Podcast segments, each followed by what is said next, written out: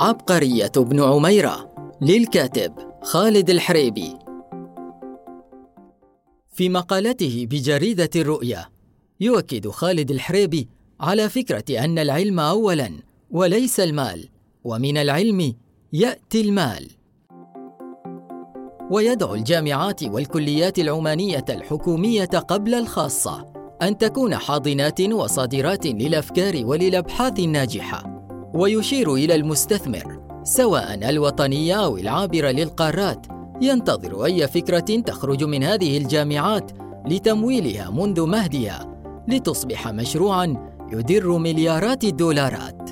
ويؤكد الحريبي أن عمان تعيش اليوم بدايات عهد متجدد غاية رؤيتنا فيه الإنسان المبدع بقيادة جلالة السلطان هيثم بن طارق أيده الله. ويستدعي الكاتب شخصية عالمين جليلين هما الطبيب ابن عميرة والفيلسوف صادق جواد سليمان ليأخذ من السيرة الذاتية لكلا العالمين شعلة تستضيء بها الأجيال العمانية الشابة وتسلمها من جيل إلى جيل إلى أن يرث الله الأرض ومن عليها.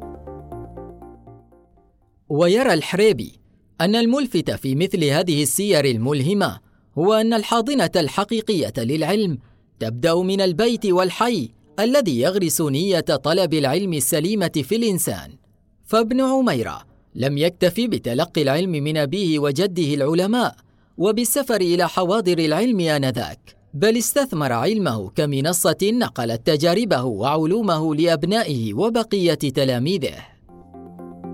فعلى الرغم من أن دول العالم الناشئة المسماة سابقا بالدول النامية تنفق المليارات سنويا على أهم النعم وهما الصحة والتعليم إلا أن مجتمعاتنا لم تفلح بعد في الاستثمار في حاضنات ومسرعات تجذب العلماء وتصنع ثقافة تؤسس شركات ناشئة تنتج فرص رزق وأعمال وعمل تنفع الناس.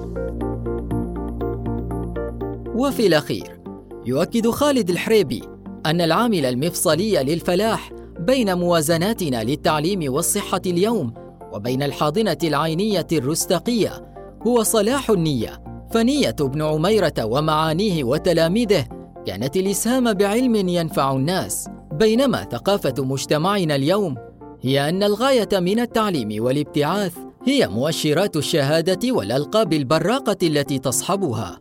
وعلى الرغم من أهمية الشهادات العلمية واستحقاق الدارسين للألقاب فإنهم إن لم يستثمروا هذه النعم في الإبداع في التواصل وتوعية مجتمعهم فما هي قيمة علمهم ورسالتهم في الحياة؟